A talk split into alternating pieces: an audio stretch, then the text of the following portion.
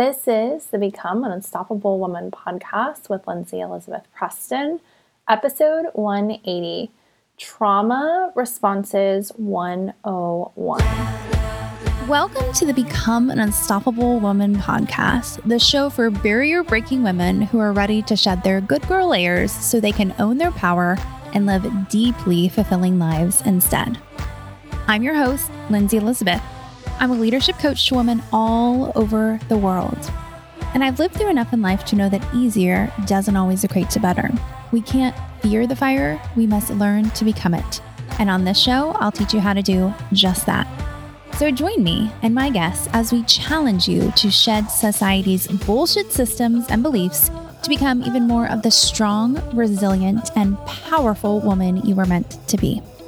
As you listen, trust your intuition to take what you love and leave the rest. The thoughts and perspectives I share on the show are my own, with the lens of my lived experience as a privileged, white, cis, straight, able-bodied woman. And while that informs my experience and perspectives, I wholeheartedly believe living a deeply fulfilling life is possible to every woman. If I ever say anything harmful, I'm open to doing better and hearing your feedback.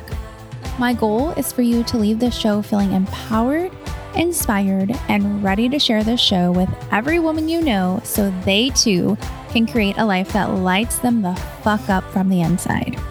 Are you ready to get started? Let's go.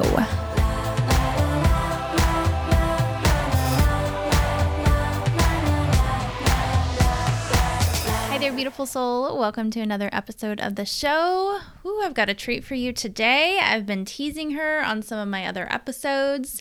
Doctor Lee Cordell is here. Lee and I were in a mastermind together called Seven Figure Seductress earlier this year, and I just fell in love with her. I have a major girl brain crush on her. She has so much information, especially in regards to trauma. I've learned so much from her just in the few months that I've known her. I've done some of her courses, and I, of course, had to have her on the show because I want you learning from her too. She's incredible. Doctor Lee will get all into her background and how she has gotten into all things trauma, but I'll just give you a little bit about her. She is an expert anti-shame coach and the C E O and founder of the Institute for Trauma and Psychological Safety. Doctor Lee uses her fifteen plus years of experience in healthcare, psychology, and education to help her professional and entrepreneurial clients release shame and prioritize pleasure as a path to trusting themselves to call in what they desire. Her mission is to empower people in the development of safe, healthy, and shame-free personal and professional relationships. You're going to learn so much from this episode today. It's going to be one that you may come back to time and time again, especially if you're new to what trauma responses are, because it's going to blow your mind. You're going to see the world and yourself in a whole new way. So just realize that, take this episode slow. If the trauma responses are something you've learned from me or somebody else, then this episode will be a really great refresher for you and allow you to see things in different ways. I learned many new things off this episode today, including how freeze isn't called freeze anymore. So get ready for that and what Doctor Lee talks about there. But yeah, man, it's a really great episode. I can't wait to listen back to it personally as just like a client and not an interviewer. So enjoy this one, my friends. Without further ado, here's my interview with Doctor Lee Cordell. All right, Miss Lee, here we are. I've been teasing you on some of the other podcasts of like, you have Ooh. to meet this woman, Lee, and all the trauma things I've learned from her. And so here we are doing it. Thanks oh for coming. It's so special. Thank so you for special. having me. You're welcome. Okay, so first, before we get into all things trauma responses, I I don't even know if I know this story. Like, I would love to know your background and how you shifted into doing what you do now. Sure. So I uh, am a doctorally prepared nurse practitioner, acute care adult. So what that means is, is I take care of super sick humans in the hospital. Um, that was my life for... Oh goodness. Um, as a, as a nurse in the medical and, um, really all the I C Us and in the emergency room, and then moving into, uh, my work as a nurse practitioner with bone marrow transplant patients. So I did that for over a decade. And um, I think that I got into that. I think a lot of nurses and healthcare providers get into that because we have a lot of our own trauma and our own anxiety, and it's like a good place to channel that, right? So uh, as I got further into my career, I decided I wanted to, to go back and get my doctorate because I was teaching, and they really like you to have a doctorate when you're teaching. And I was in a uh, elective class that happened to have a thirty minute lecture on trauma-informed care. And I like, I can still remember it. Like if you took me back, I could tell you where I was sitting. I could tell you like all of it, because it was just such a, a crucial moment of my life where I was like, oh no, this is, this is everything that I didn't know I've been asked ten years. Like that's how I think about it. So learning about trauma-informed care, I was like, this revolutionizes how I show up with my patients and how I show up with colleagues, and also how I show up towards myself. And so I went, and while I was getting my doctorate, got certified as a certified clinical trauma professional. And then I was like, you know what? Like, I really need to shift. I was, I was actually doing life coaching and mindset coaching on the side for people for the last two years of my nursing career. And I was like, I got to incorporate this stuff into this and really get out of nursing, because I'm noticing that this is a place where my trauma is getting reenacted and replayed out over and over. And it's, and it's not a place that I can personally do my own healing. And so I uh, went full-time in my business in December of twenty twenty and started the Institute for Trauma and Psychological Safety in September of twenty twenty-one. We're coming up on our one year anniversary, Yay! Which is exciting. Well, it's probably past that now that you're listening, but, and really like, made a commitment to myself. I don't share this a lot, but this is a, a huge part of my mission is I don't want other healthcare providers or other people in general who are in jobs that feel really hard or traumatizing for them. I don't want them to necessarily have to leave in order to be able to heal. Cause like, that's not feasible for a lot of humans. Like the career they're in is um, something that they need to stay in for their family or income or whatever. So, you know, empowering people to make changes. And also if they want to stay in the job or in the relationship or in the place that they are, like empowering them to be able to do that. Mm, yeah. So good. I didn't realize you you went full-time in your business just at the end of twenty twenty. Yeah. You did a well, lot in two years, not even two I years. I did.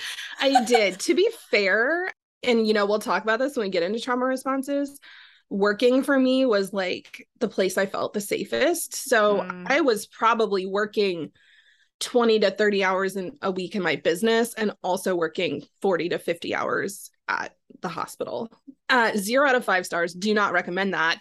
Also, I like to be honest with people. Like I, it, it wasn't a, a huge jump. It was actually a bigger jump to learn how to not work eighty hour weeks and to work thirty hour weeks. Totally. I can so relate to that. I think many people listening can listen, can relate to that too, Lee. Yeah. So, okay. So let's go into these trauma responses then, and we'll talk about where the overworking yeah. tends to fall. Yeah. Okay. Yes, we can do that right now. Yeah. Okay. So tell us about the four different trauma responses. Sure. So the four different trauma responses, I'll just preface it with this, is that these are involuntary responses. They are things that happen without our conscious knowledge. So they're not something that you choose to do. There's something that happened to you. They're part of our evolutionary biological response to things that feel threatening, things that feel scary. So when we say trauma responses, another good way of t- talking about these is threat responses. Anytime your nervous system is like, oh, that feels scary, or oh, that feels dangerous. And it's not just physical stuff. It's not just almost getting in a car accident or missing a step and, and falling those six inches. I don't know if anyone's ever experienced that, but like that moment where your body goes, I'm dying, and then your foot hits, like that's a threat response. But it's also psychological stuff too. Like it can be something as simple as my husband rolled his eyes at me at the dinner table, or my kids spilled their drink, or my coworker didn't answer my email, or my boss said something passive aggressive. All of those things can feel threatening in our nervous system uh, because as mammals, as humans, psychological or emotional threats feel just as scary in our body as physical threats do. So I like to tell people that, because sometimes they hear trauma or threat responses and they go like, oh, I, I shouldn't be having that because, or I should be more in control of that. And I'm like, nope, they're involuntary. And also people go, oh, I shouldn't have it towards this because it's psychological or emotional. And I say, nope, it's the same. So having said that, the four responses, there's three what we refer to as more empowered responses, meaning that when you respond in this way, your body's like, okay, I can fight off this threat. I can get away from this threat. I can handle this threat. And then there's one response that's really made up of like three responses, but we kind of lump them together. That is what we refer to as more of a disempowered response.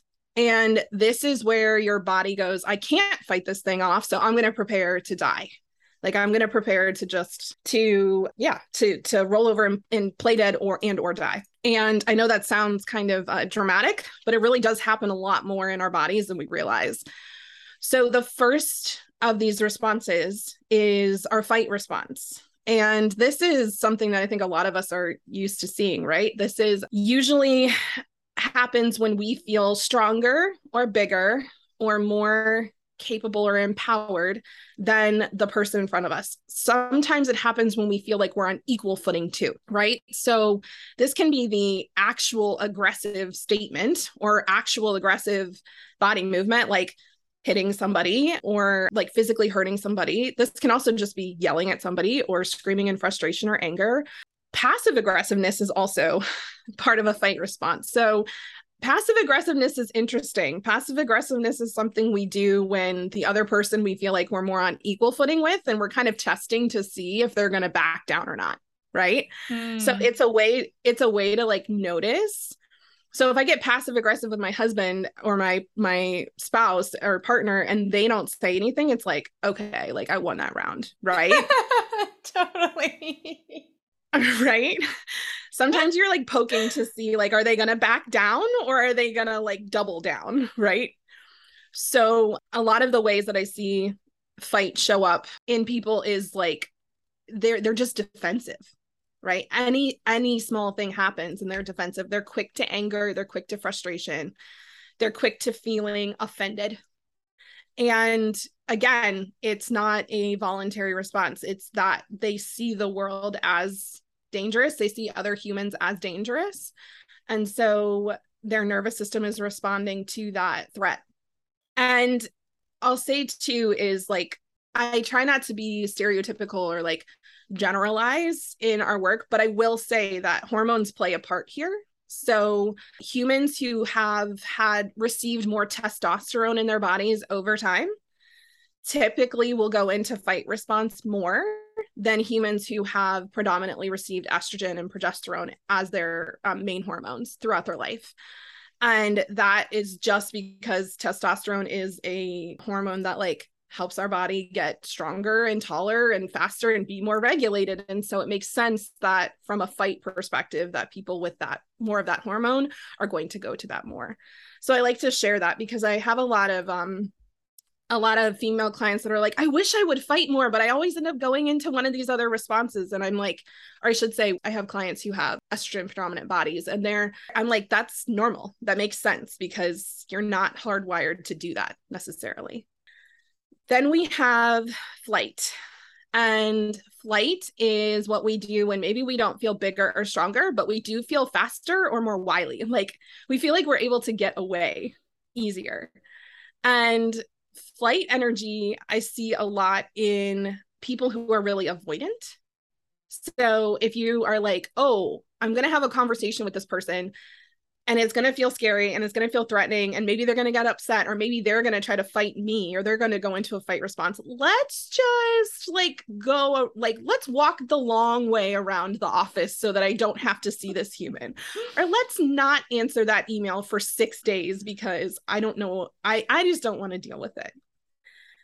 Flight can also be frantic.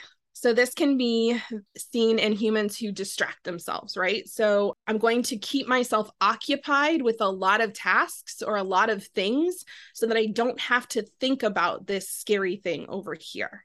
But again, it's an active, it's an active state. It's not necessarily that you're making the choice, but your nervous system is going, oh, I'm feeling all this energy in my body. Let's put it towards, oh, I have this project that's due in two days and I still don't know what I'm doing with it. So let's do all the laundry. Let's clean the house from top to bottom. Let's, you know, clear out our email inbox. Let's do all the things except the thing that we actually need to do.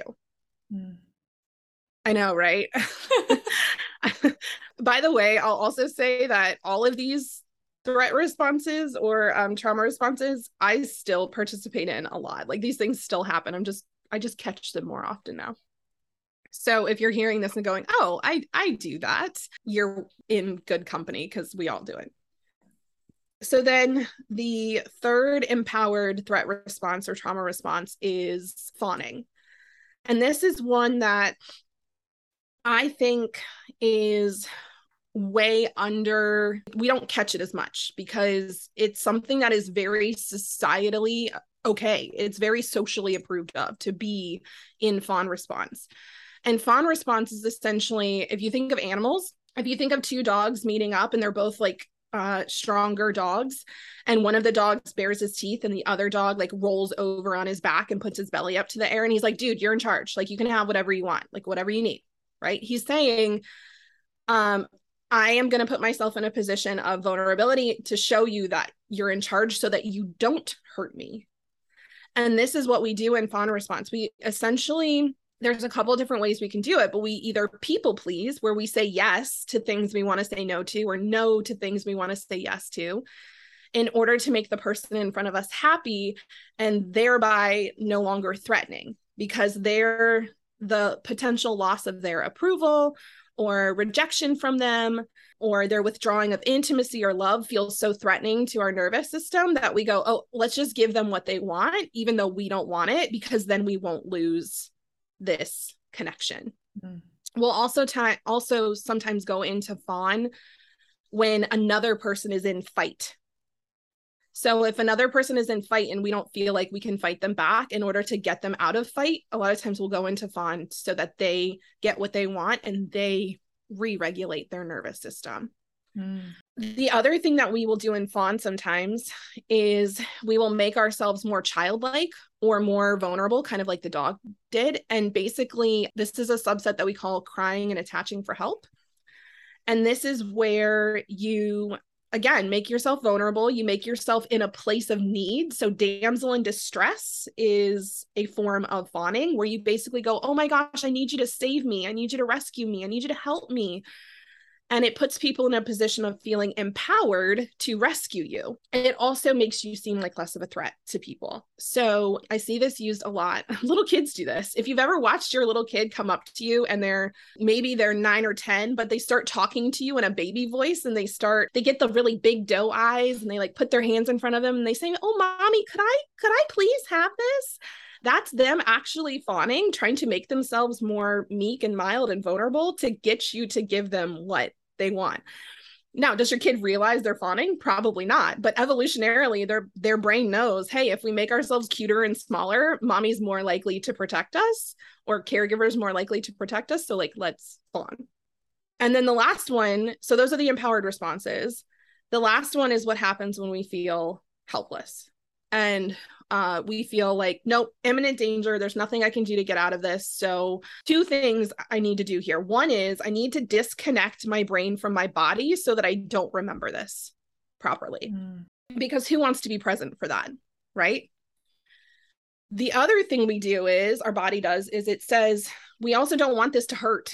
So let's dump in some really strong pain-killing chemicals into our system.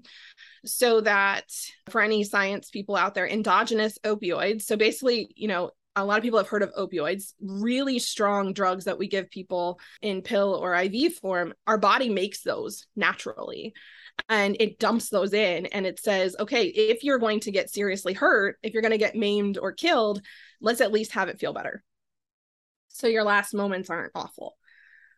So we have this really interesting sense of decrease in pain. And then we also have this sense of dissociation, meaning that we are not fully mentally present. And we call this state, um, some people refer to this state as freeze, but we actually in the in the trauma world have renamed this and call this fright. Hmm. And the reason behind that is, is that it really is a state of terror. It's a state of terror. And when you think of somebody who goes through shock or somebody who's like super frightened, you can think of what their body looks like, right? It does. They freeze. They go into something we call tonic immobility, meaning that they can't move. They're clenched up in tension, but they can't move. And then as that state progresses, as that state of helplessness gets longer, they go into further states called fade. And this is where that mental dissociation kicks in, where your brain goes, let's go somewhere else. And you know that somebody's been in fade in a tra- in a traumatic or threatening situation when they tell you time slowed down, or it was like a movie, or everything was moving in slow motion. Um, I watched everything happening from outside of my body. I've, I was floating up above myself. Anything like yes. that tells you that people were in fade, totally. That they were, right? I just got, I just went back there, Lee. Woo!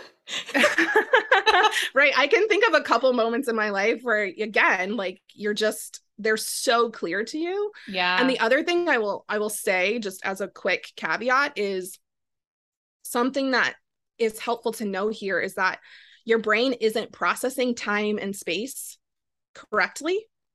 It's also not processing the event correctly. So, and it, and the third thing it's doing is it's not putting words to what happened, because it doesn't have time to, and it doesn't have the the capacity to send blood to that language center in your brain. So a lot of times when people go into fade, they have a trauma that takes them to that helpless state. They can't tell you what happened. They don't have the words to describe it. The other thing is, is that their memories are often wrong. This is why eyewitness testimonies and accounts are so faulty, is because everyone is interpreting that, that experience of time and space differently. And so what they see, what they hear, what they feel is different. And so memories that are formed in the fade state are the least accurate memories we have. So I will have people go through traumatic events and say, well, I kind of remember this, but like, I don't know if this really happened or not. And I say, here's the, here's the important part. If your body stored it, it's real. And the way in which that memory comes back to you and that reality comes back to you may not be real. And it was still your reality in the moment. So what you're experiencing, what you're remembering is valid. And it doesn't matter if it's the truth or not. Mm-hmm. We don't need it to be true in order to move through it. Yeah. So the last piece of this helpless state is faint. And this is where you'll see people actually lose consciousness, because their brain is like, no, you you don't want to remember this. And so something else that I really like to tell uh, trauma survivors is, if you go into freeze, or excuse me, if you go into fright or fade or faint, a lot of people make themselves wrong for that. They're like, I don't know why I didn't fight the person off, or I don't know why I didn't try harder, or why I didn't run. And I'm like, because your nervous system picked the safest threat response that it knew. And for your body at that time, it was fright or it was fade. And so your body did what it thought was best to survive. So we don't want to make ourselves wrong for that. If your body thought you could have fought, it would have. Mm-hmm. So those are the four in a, I'll just say, I teach this in like normally over a two hour period. So that's like a very, very brief synopsis. And if you just heard that and went, whoa, like, Uh, witnessing you, and also because um, it's a lot to take in, but also just uh, there, as you hear these, if you've never heard these before or experienced this, you're going to start going through your day and be like, oh, that was a fight moment, or like, oh, that was the freeze moment where my boss asked me if I um, what salary I wanted, and I just froze for like five seconds and then blurted out a number that wasn't even the number I wanted. Okay, that was a little that was a little fright, and that was a little fawn. You'll start to see it more and more.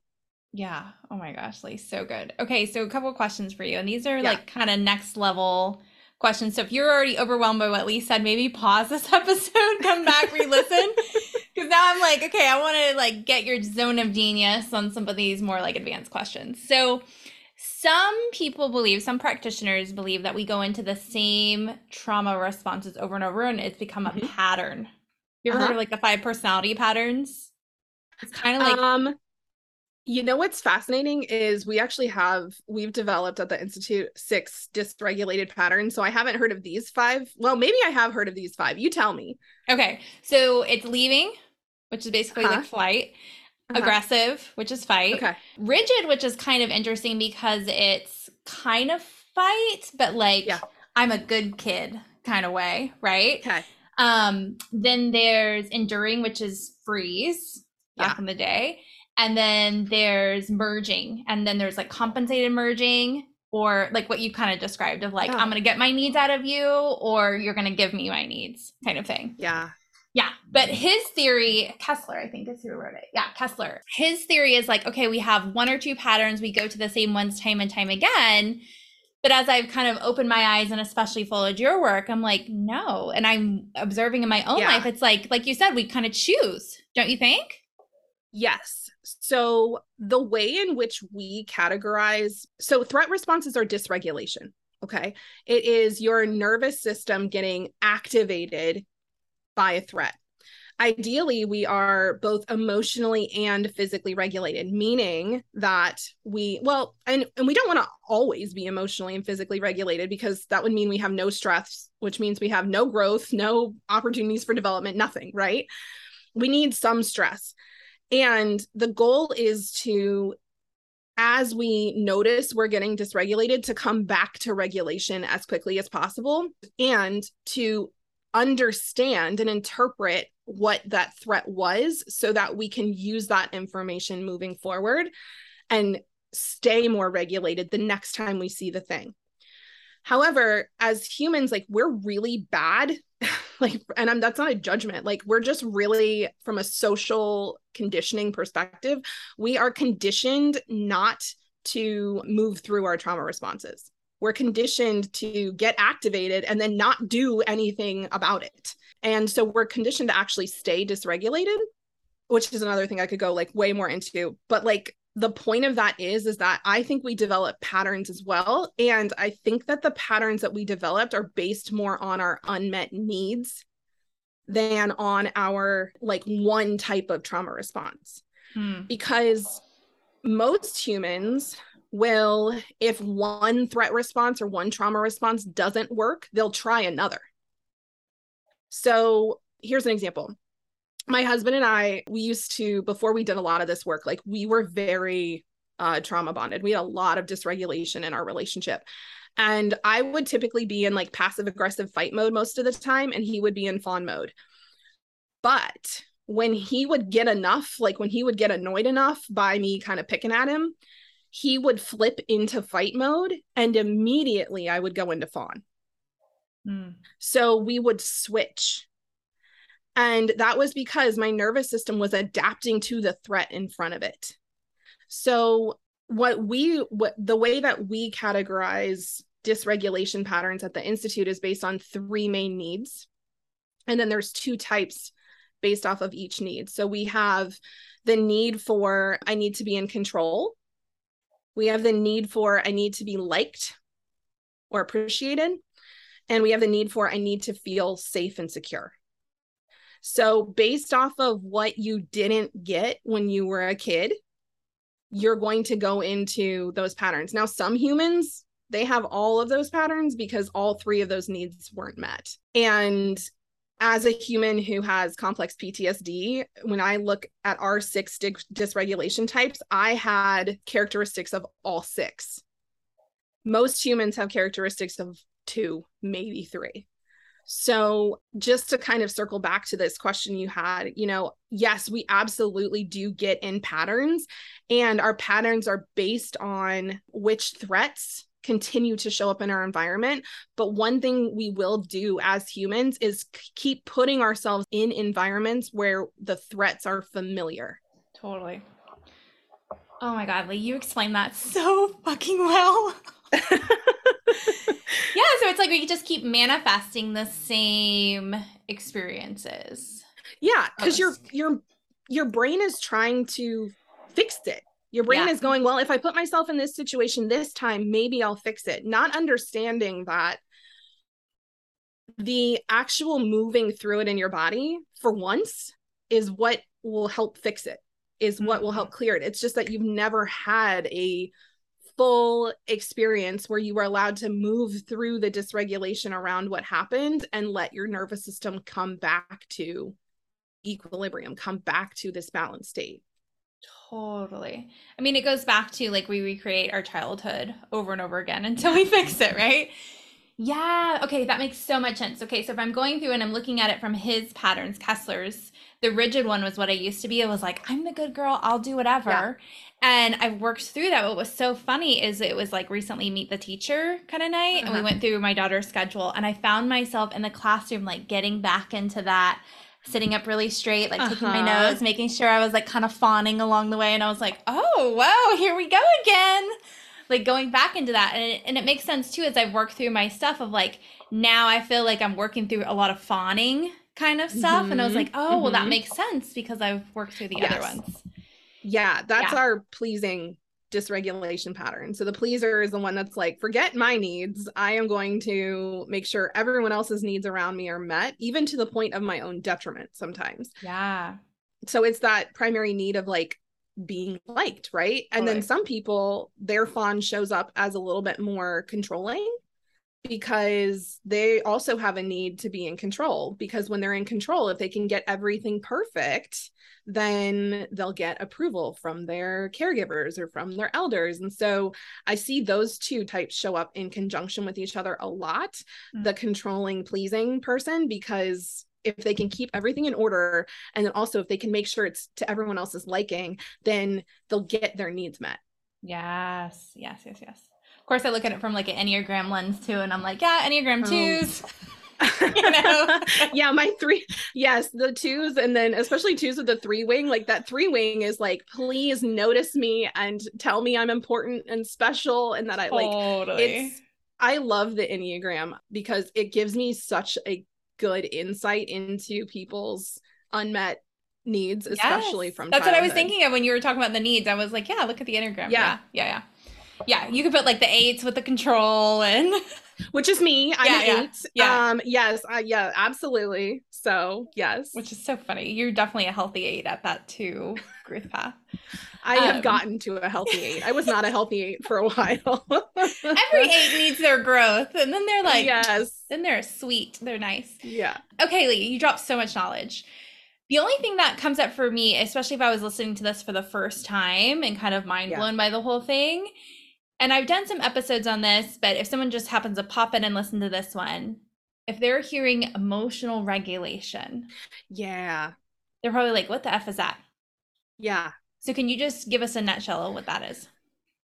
Yes. So emotional regulation is basically, if you think about it from the perspective of uh, like being out in the ocean, right? If you're, if your emotions are waves, if you fight your emotions or you try to like shove them back down, or you really, uh, yeah, if you tense up around them, a lot of times you're going to get taken out by those waves, right? Like you're going to get sucked under, and then you're going to try to get back up, and you're going to get sucked back under. And so a lot of people spend their lives fighting the waves. They spend their lives trying to not feel their feelings when they get dysregulated, when something unexpected happens, when something scary or weird or upsetting happens.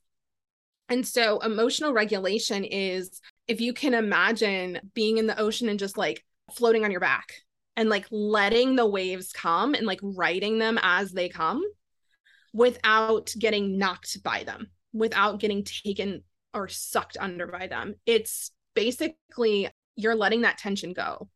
Mm. And so another, like a very short way of saying this is like, you let yourself feel your feelings. No matter how bad or wrong or negative you've been taught those certain feelings are, you actually give yourself, the word that we use in the trauma space is attunement. So you give yourself really, really intentional, un- like undivided attention. And you give yourself also unconditional acceptance. So you don't judge the fact that you're feeling a certain way. Instead, you give yourself compassion and grace and love and go, okay, what is this feeling trying to tell me? What is the point of this feeling? Why is it here? And what you'll notice is, is that the more emotional regulation you practice, the more physically regulated your body will get, because your body's not going to tense up whenever you have feelings, because it, those feelings feel scary or unsafe. Yeah. So the more you do that, the less trauma responses you get into too.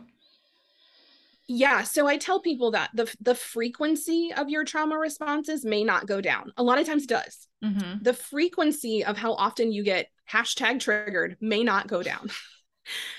And the quickness with which you recognize you are triggered, the, the, the, the speed of awareness gets much faster. And your ability to then ask yourself, to show yourself attunement and to ask yourself, what do I need? Like, why is this feeling here? Is going to get much better, much stronger. And so you're going to be able to move through these activating situations in a much more like logical and grounded way. Mm-hmm. So you're not going to do things that are out of character or that you didn't want to do. And so then you have less messes to clean up, and then you are in better relationship with yourself and other people. And then you start to get less triggered. Yes. I love how you said that. Yeah. You handle it faster, better, and then it gets less. Yes. Yeah. Something else too, as you become more regulated, you realize how long you were not regulated. Yeah. And you're like, whoa, I've got a lot to clean up. Which is also where the, the practicing of attunement is so helpful, mm. because once you see it, you can't unsee it. There, I mean, if you just listen to those four trauma responses and you're like, oh my gosh, like I'm a walking trauma response. Again, one of the, the human um, things that we're taught to do is to feel shame or guilt around that. And what I want to say is, is if you're becoming more aware, like that's the sexy part, like that's the awesome part, because now you can actually do something about it and you get to go easy on yourself. Like you don't have to shift every one of your trauma responses right after you turn off this podcast. Like you can choose one place. Okay. I would really like to work on fawning at work, or I would really like to work on my fight response when it shows up with my kids, when they don't clean or when they don't do what I've asked them to do. You can pick small places where you start working on it. And I like to think of it as like a big, when you wake up and you realize how dysregulated you've been, it's like this big ball of yarn that's all like really tight and tangled. So as you're becoming more aware, you're just like taking your fingers and putting them inside of that yarn ball and like loosening it up. And then you're going to start to be able to pull on some strings. And as you pull on one side, another side's going to loosen. And pretty soon, you know, your whole life looks different, because as you're getting more regulated in one place, it starts affecting the other places as well. Mm, totally. Oh, Lee, so good. Okay, tell us all the things, including how to work with you, because I'm in some of your stuff. Yes. Yes. Uh, so we have all of our, well, first of all, we have two free things that I really, resources that I like to share with people. So we have um, a Facebook group called Becoming Trauma Informed, and we also have a podcast that we just renamed that's called Becoming Trauma Informed. And so both of those are some really great places to um listen more and to uh, get more information about what I talked about. I've, there's probably like sixty episodes on a lot of this stuff. And the group is a good place for community. And then we have both short courses for different types of humans that want to learn different things. So we have like a parent course and a entrepreneur course and an upcoming coach course. And then we have long-term trainings for people who really want to do deep dives, either to understand for themselves or to actually go out into the world and incorporate this into their teachings and train other people on how to be trauma-informed. So if you go to our website, institute for trauma dot com, there's a courses page, and it's got all the information on everything and wait lists and everything that you need. Yeah. And you can get like the trauma informed entrepreneur, parent, all that anytime, right, Lee? Yes. So as t- we run all of our courses live once, and then we package them up nice and neat and put them on our website to purchase for self-study. So if you're somebody who likes live courses, we have wait lists for the upcoming ones on the site. And if you're somebody who is like, oh, no, I, I missed this, but like I really wanted to learn about how do I infuse trauma-informed practices into my business as an entrepreneur, then yeah, you can grab our self-study course. Yeah. Because I've just done your trauma-informed entrepreneur one, and I've told you many times, even though I've done this work for a while, I, just the way that you word things, the way that you phrase it, there were so many times I was like, I just have to step away because I'm so fucking mind blown with stuff. And that, I think, you know, I don't know what your packaging price-wise, but it's very affordable for these yeah, courses. I think, I think the the they run between ninety-seven dollars and one hundred ninety-seven dollars. So we we really, one of our huge values is just accessibility for this this information, because honestly, I'm like, people shouldn't have to have six figures in student loan debt like I do in order to have gotten this information. Like it's, yeah. it's so valuable. So, yeah. So go check her stuff out. I listen to your podcast all the time too, Lee, and it's awesome. Aww, and you can just go and like search for different ones of the different trauma responses and different things you talk about. You talk a lot about shame too, yeah. which is a big thing. Um, so go check all that out. And thank you, Doctor Lee, for all your thank wisdom. You. Thank you for having me. I appreciate it. Thanks for tuning into the Become an Unstoppable Woman podcast. If you haven't left a review for the show yet, what are you waiting for? Your reviews give us the feedback and momentum we need to continue to produce this incredible free content for you. Plus, when you leave a review for the show, you get a copy of my book for free. Simply take a picture of your review and submit it to Lindsay, L I N D S A Y, epreston.com forward slash 100. And you'll receive a digital copy of my Wisdom from the First one hundred Episodes book. This book is a study guide for life. Enjoy. And of course, share the show with your friends. I believe every woman can create a deeply fulfilling life that lights them the fuck up from the inside. The more you help others succeed, the more you help yourself. So share, share, share this show. And I'll see you soon and your friends back on the show next week for another eye-opening episode. Until then, keep rocking it.